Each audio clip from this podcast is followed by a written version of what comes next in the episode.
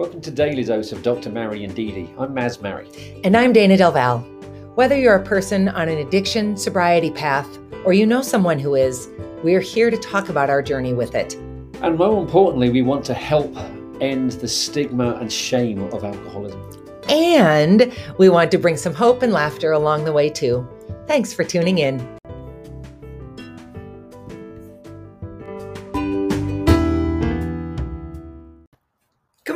Morning. Good morning. Hi, I'm excited. We're excited. I can speak for us, right? Yes, we We're are. excited. I'm excited too. This is my excited look. Because our friend Terry Ellison Bly, my long, long, long time friend, is joining us as soon as she gets her coffee made. Um, So you met in the t- we met 10th the grade? last day of ninth Ninth grade. right. Yes, her mom was the guidance counselor, front desk admin, and I was there to get registered to start school at Moorhead High the next year. And Terry came in on a break, and we were in the same grade, so we became good friends almost from that moment. Anyway, Terry's joining us in a minute because uh, she wants to follow up. Let me restate that. I want her to follow up on Wednesday's conversation. No, Tuesday's conversation. You know, we've only been doing this for a year and a half. I can't remember what day we do this. Terry's coming on to follow up on Tuesday's conversation because she um, sent me an email after she watched it or a text. Apparently, I can't use any of my correct words with some. We got a really, telegram. An SOS guy came through. Uh, she followed up with, I think, something really important. And here she is. So I don't even have to try to vamp while we uh, make this work. I'm going to bring her thought, on Yeah, we're going to Yep. spoil. right now. Good morning, Terry. Morning, Good morning. Can How you hear you? me okay? We Yes. can. All right. How you doing?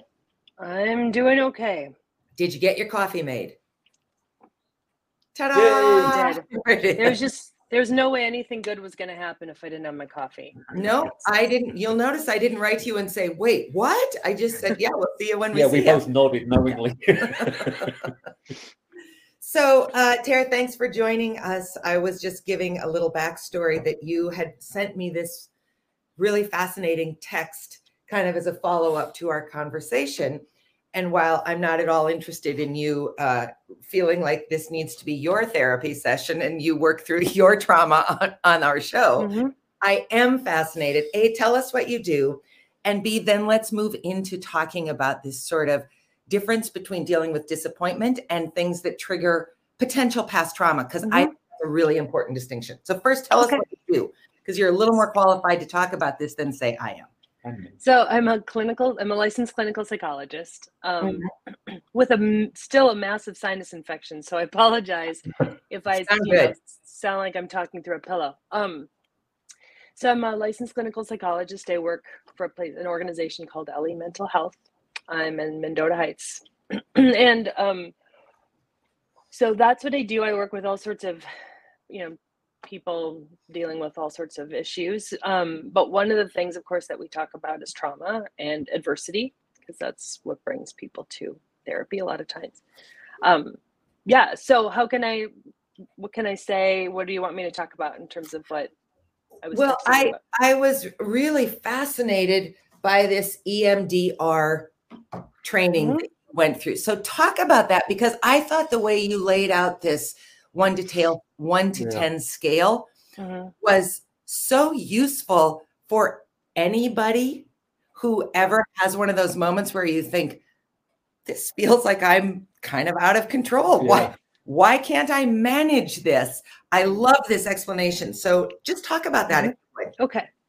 So one one thing that we uh, rule of thumb that like you said is really useful is when we have a reaction to a situation in the now in the present that maybe most people would be upset about. So the examples that you gave about me the other day. So when I my pain au chocolat did not turn out, I'd spent, you know, a couple days working on it, so it's understandable to be disappointed, right? So most people would be bummed. But let's say I had, you know, thrown them against the wall and said, you know, I'm I suck and I failed because I'm a failure and nothing I make will ever turn out. And I locked myself in the room, in my room, and you guys had to like awkwardly see yourselves out the door. so that is not that's higher than a three or a four on a scale of one to ten. Oh So the, the scale we use is one is like no, zero or one is no distress. Ten is the most distress you can imagine. So anything above a three or four, when that's the way most people would respond, we use as a rule of thumb that hey, this is so, this is about something more than just the pastries not turning out. Mm-hmm. Could be because you're tired, could be because you had a bad day, could be because you've got some hormone stuff going on. But if you notice it happens consistently, like let's say at my bridal shower, instead of it being about what I was wearing, I'd made cupcakes and they didn't turn out. And I had thrown them at the wall and locked myself in my room and had ruined the whole evening. And so you start to notice a pattern like, why is it that whenever I make stuff and it doesn't turn out, I go into this sp- spiral about what a horrible person I am and nothing I do will ever turn out and whatever. So that's the indication hey, this is about something more than just baked goods. And I feel about my baked goods. Yeah. That tells us there's probably some past trauma that we Yeah. haven't really dealt with, that we dealt with in a way that made it about some big flaw, some existential flaw, some permanent thing that's wrong with us. Yeah. So so let's say I'm going to extend that analogy a little bit. Let's say that when I was like 10 and I'd started baking, that every time my cookies didn't turn out, my dad would yell at me for like wasting a pound of butter or okay, it was the 80s, so wasting a pound of margarine. And you know, like how like I can't believe you wasted your, you know, our ingredients and you know what, you suck at this. You should probably never bake anything. but So now we've got some indication that hey, maybe it's because when I was a kid and I ba- made stuff and it didn't turn out, my parents, who are supposed to love me and be supportive, instead ridiculed me or shamed me or whatever. So now Mhm. I've got this thing that I haven't worked through. And so every time it gets tapped into, I have this huge amplified response because I haven't been able to get to that point of learning from my experiences in a way that's healthy Mm. the pain au chocolat example, a healthy learning experience is that you got you can't let the butter soften or it's not going to turn out. An unhealthy learning experience is I suck as a human Wow, and should never try to make anything Mhm. because I never And- learned that lesson in a healthy And also, probably just shouldn't try to be anything, right? I mean, it can extend far beyond, well, I Mhm. just don't bake, to Yeah, I'm a yeah. terrible person, just Yep. full stop. Right. Yeah. So yeah, the baking analogy was for simplicity's sake, but um, Right. Yeah. So any if we notice that that there's certain areas of our lives, social situations or perfection. So this would be like a perfectionist thing, um, where something doesn't go the way you want it to, that you go into this you know shame spiral about how horrible you are. Um, that's that's an indication that we got to work through this stuff that got stuck in our emotional brain in that you know that shame place that where we can't think we can't learn we just react and we go into these huge amplified emotional places we get triggered. I mean that's what it is. It's Right. that's what being triggered is. And when we're triggered it's not a sign that we shouldn't do those things. It's a sign that we've got to go back and do that work around that stuff that we never really processed Yeah. So um I want to give you an example because I, I don't you probably don't know this.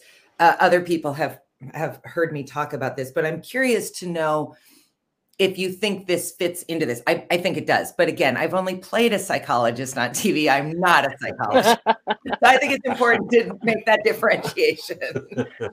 um, so when Maz was drinking, Mhm. drank in the basement. Mhm. And he would say to me if we were going somewhere, Oh, I'm going to just go down and turn the lights off. Mhm. And then he'd be gone for 15 minutes because he was downstairs drinking.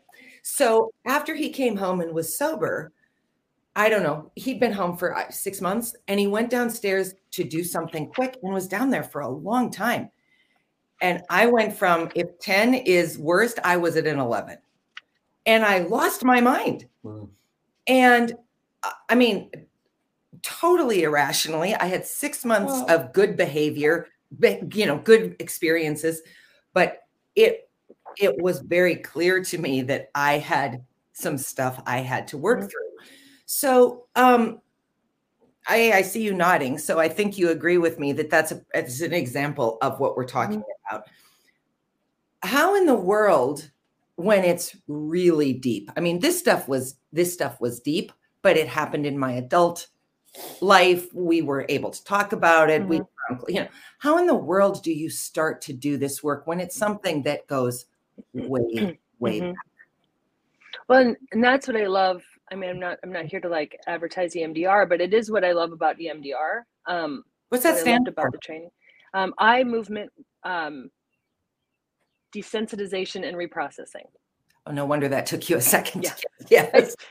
They, nobody ever says all the, the words, you know, yeah. out loud. It's just EMDR. So I forget that that's what it stands for. Yes. Um, eye movement. So w- people know it as like the back and forth eye movement thing. It's actually much more comprehensive than that. It's not just, you know, talk about your memories and while your eyes go back and forth. Um, what I love about it though, and it actually, one thing I wanted to mention is it's, it can be really effective um, for people with addictions, with substance use mm. disorders and addictions, um, because we know that a lot of people, the, the, majority of people with substance use issues, have a history of trauma, mm. whether it's big T trauma or little T trauma. Meaning, big T traumas are like you know war, rape, abuse, like the things that we know are hmm. severely traumatic, or whether it's adversity, like you know bullying, in grade school that's adversity that leaves a mark that causes yeah. we know that changes the brain when you're bullied um, so a lot of the vast majority of people with addictions substance use disorders have some kind of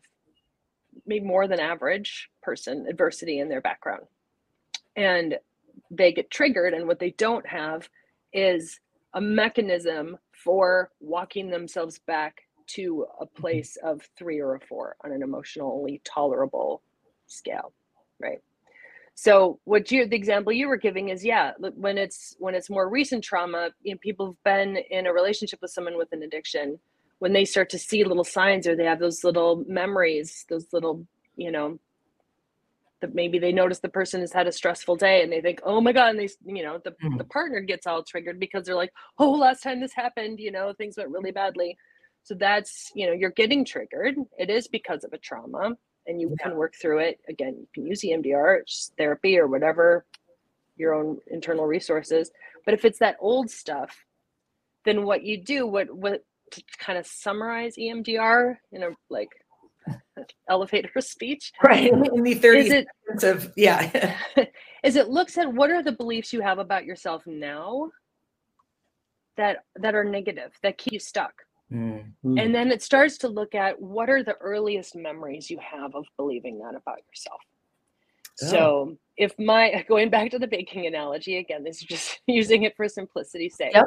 It would be so when I if something I bake doesn't turn out and I go into this, I'm a failure. I'm never going to be good at anything. Everything I try just, you know, bombs.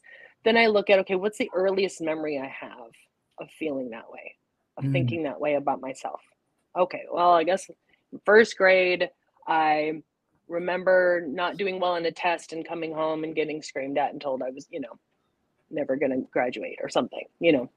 And so you start looking at you. So what EMDR does is it sets in motion those memories that allows your adult brain to process them the way your brain knows how to do. Our brains know how to turn things into wisdom.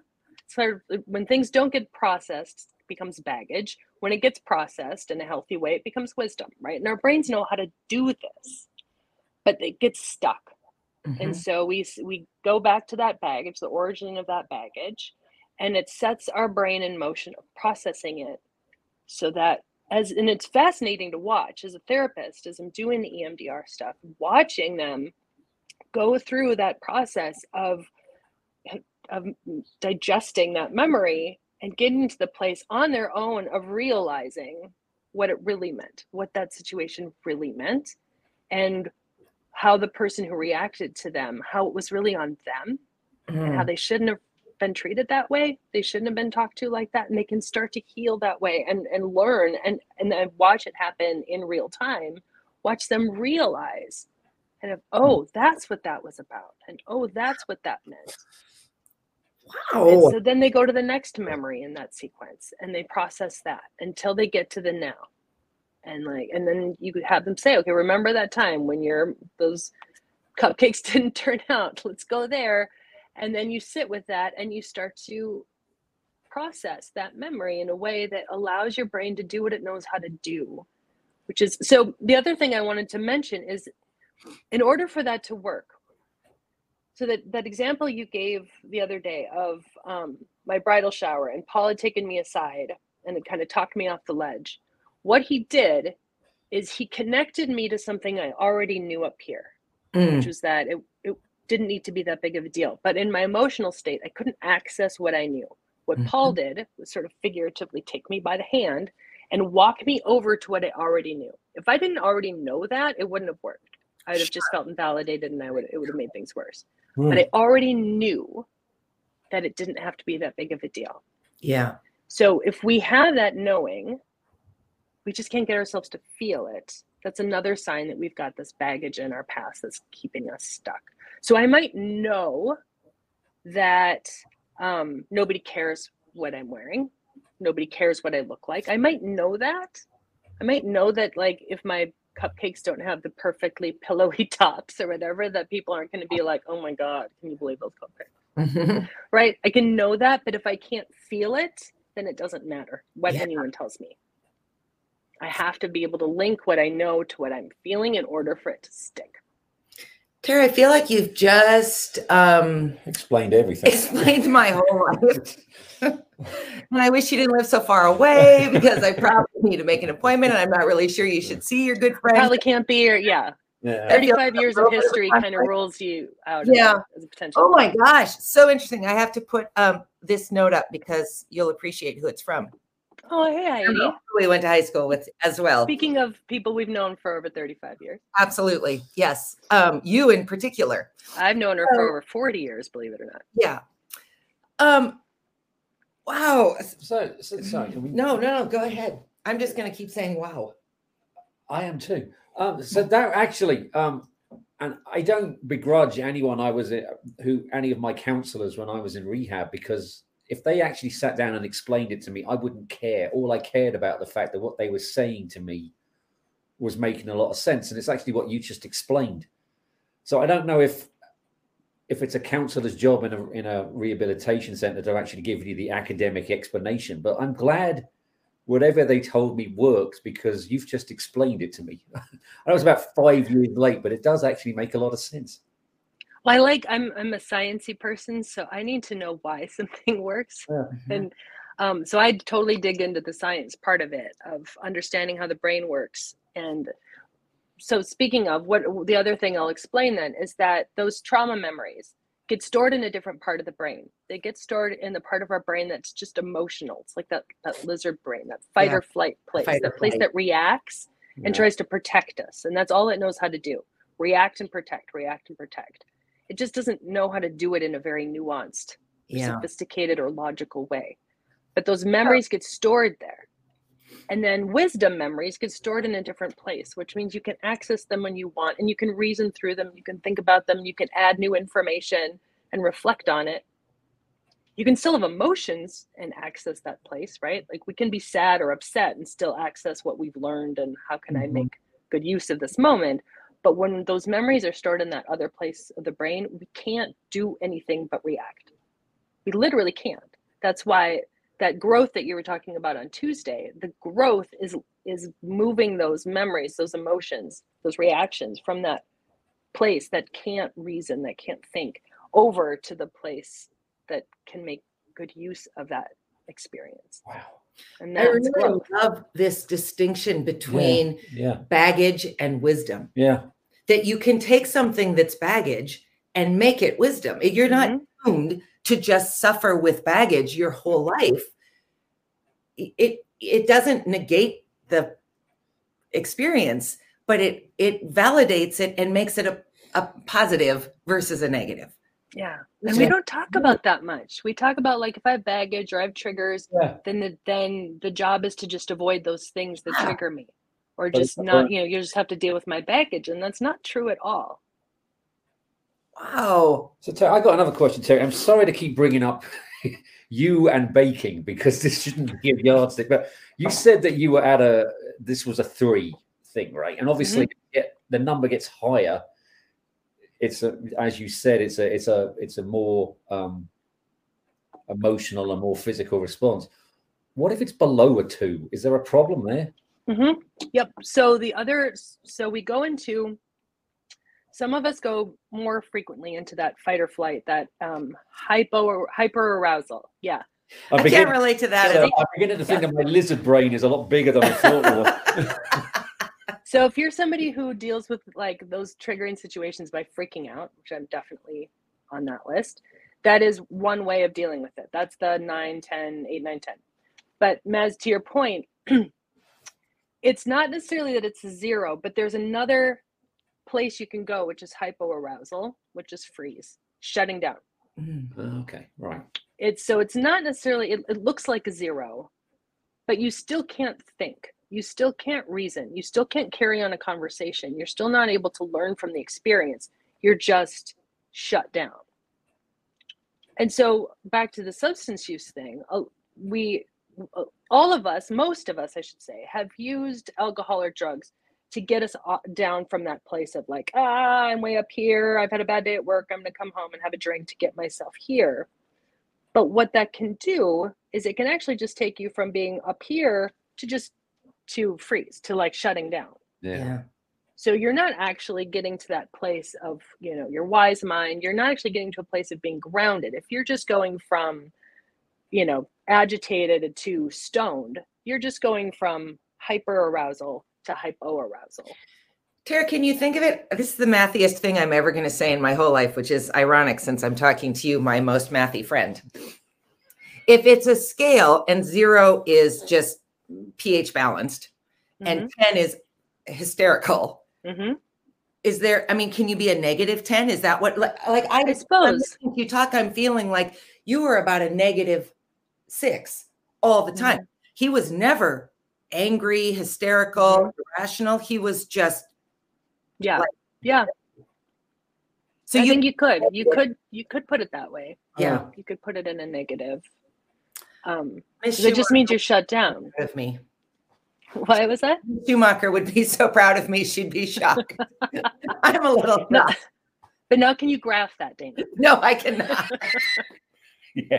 Nope, I sure cannot. And solve for X. yeah. yeah, solve for X.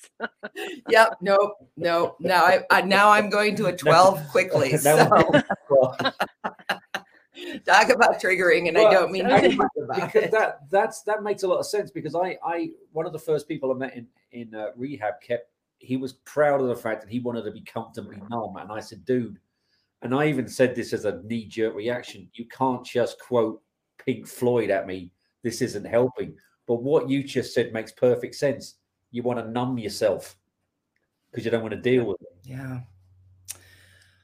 Oh my gosh. Yeah, Tara, you can't you can't reason in either state. I've got this drawing that I've been working on, but I don't know if it makes sense to try to show it on the screen. Well, maybe I'll try. Yeah. I'll try to illustrate what I'm talking about, if that's all right, not to make everyone dizzy who might be watching. Can you see this? We can. wow It's artwork I've been working on. So so this is what I've been talking about. This is a window of tolerance. So this is when you can think Yep.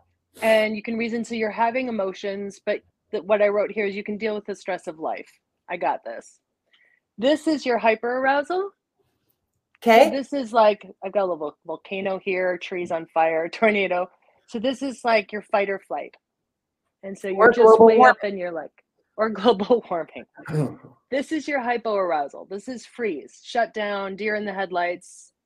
You can't, you're turtle shell. A lot of people just kind of go turtle shell, right? In either of these states, you can't do anything except protect yourself. Ah, yeah. all right And you you can't think through, you can't you can't have a conversation, you can't reason, you can't be reasoned with. So if Yeah. you're dealing with somebody in one of these two places, you, you can't have a good conversation. You're not going to be able to resolve anything as long as they're in one of these two places. You've got to be in this space in order to move forward in any kind of productive way. So if that helps to illustrate what I was talking Um, it's amazing. And also I resent just the tiniest bit that you also apparently can draw. I mean, let's just be real. The math, the science, and the art. If you, I'm whatever, good for you, Karen. Good for you. I would not call that a work of art, but um, I just wanted to. I was Yeah. bored during my EMDR. I'm not good with Zoom learning, and so I was trying to turn what they were talking about into a picture Yeah. as I was trying to pay attention. Well, it's it's really really clear, and I think um, helpful for people who are not driven by facts and statistics and those kinds of things. Just to think about, all right, if if I'm the middle, if I can be in the middle, even if it's tipping up or down, but still in that middle, then I can get to a place where I can talk myself down. Someone else can help talk me down or Yeah. up or whatever direction you need to be thinking about. Well, and I think it can also be for somebody. The other thing I want when it ta- comes to substance use and addiction is if the problem is that the person does not know how to get themselves to that tolerable level of emotion, then just getting sober doesn't work, and it doesn't work because they they don't know. Like they still need a way. They still need to understand why they keep going outside of that tolerable window Yeah. of emotion and they still need the skills to get themselves into it without using the substances. Right. When Yeah. and we've talked about that a lot that alcohol is the problem at our house, but everybody's got this stuff to deal with. Just putting alcohol down doesn't fix the Yeah. stuff. So Yeah. Fixes told the addiction. Any idiot can be sober. All you got to do is stop drinking. It's staying sober that's the hard bit. Yeah. Well, and it's learning those tools. Like it's a coping skill, and and to Right. just view it as pathological isn't helpful. It's a coping skill. It's something they learn to cope, and if you take that away, you they still need something to cope. We all need something to Yeah. cope when our emotions get to that intolerable level. Um, I have to add this Listen. note from from Heidi. I'm the least mathiest and least artistic person. Well, thanks for that ego. I'm with you, Nermsy. Totally with you. Um, this has been unbelievably illuminating, has. Super it- helpful. no, I'm glad. um, without your permission, I just chose to tell a story about you that spans decades because it got you on the show and was incredibly, Yeah, incredibly absolutely, Terry. That was useful. that was fantastic. Oh, Thank- good. Well, I'm glad I could be of use. It's like you know what you're doing, Tara. I Well, did have a A moment. student not- loan should go for something, right? I like 12 minutes ago, I looked at you and I thought, this is my nerdy high school friend. And think how unbelievably smart and savvy she is. Well, that's and, nerdy like, people are. They, Time, time, yeah. Thank you, Maz. yeah, time got kind of wavy for me. I, I don't know. I had a, I had a very weird existential moment of, is it 1991 or 2022? And who is this person who I've known all this time? Not that I've ever questioned your intelligence, but this was, this was highly illuminating for me personally on many levels. Oh, this was just this Well, was thank you. fantastic. It was fantastic for everything. Fantastic for me, for you. It's just what Okay. this little podcast of ours is all about. So Absolutely. Awesome. All right. All right. You have uh, about 90 seconds to get to your Oh, you've- I know you've got work today. So- That's all right. They're used to me being a couple minutes late. I've yet Wow. to really work through the timeliness issue that I've had with my whole we'll life, address so. that next time you're on, Tara. Yeah, next time we'll talk about that. Yeah. All right. Thank Well, you for joining. Terry. Thank you. Thank Thanks for having me on. Appreciate Have it. a What good is day. worse, you are a good baker. So Even a disappointing pan of chocolat is an excellent pan of chocolat from Terry Ellison's kitchen. care. So Hopefully see you thank you for that. Thank you. We'll Um, talk to you oh, I just hit the leave button, right? And we're good. You are, hold Okay. on. Time got All waiting right. for me too. Oh. Are you 15 and sitting on Dayna's bed or are you this? Yes, from my mother. Yeah, wave. Yes. That's what I'm going to say about it. Hi, Bonnie. Everybody, take care. Take We'll see you next week. See Thanks, next. Tara. Bye. Bye. Yep.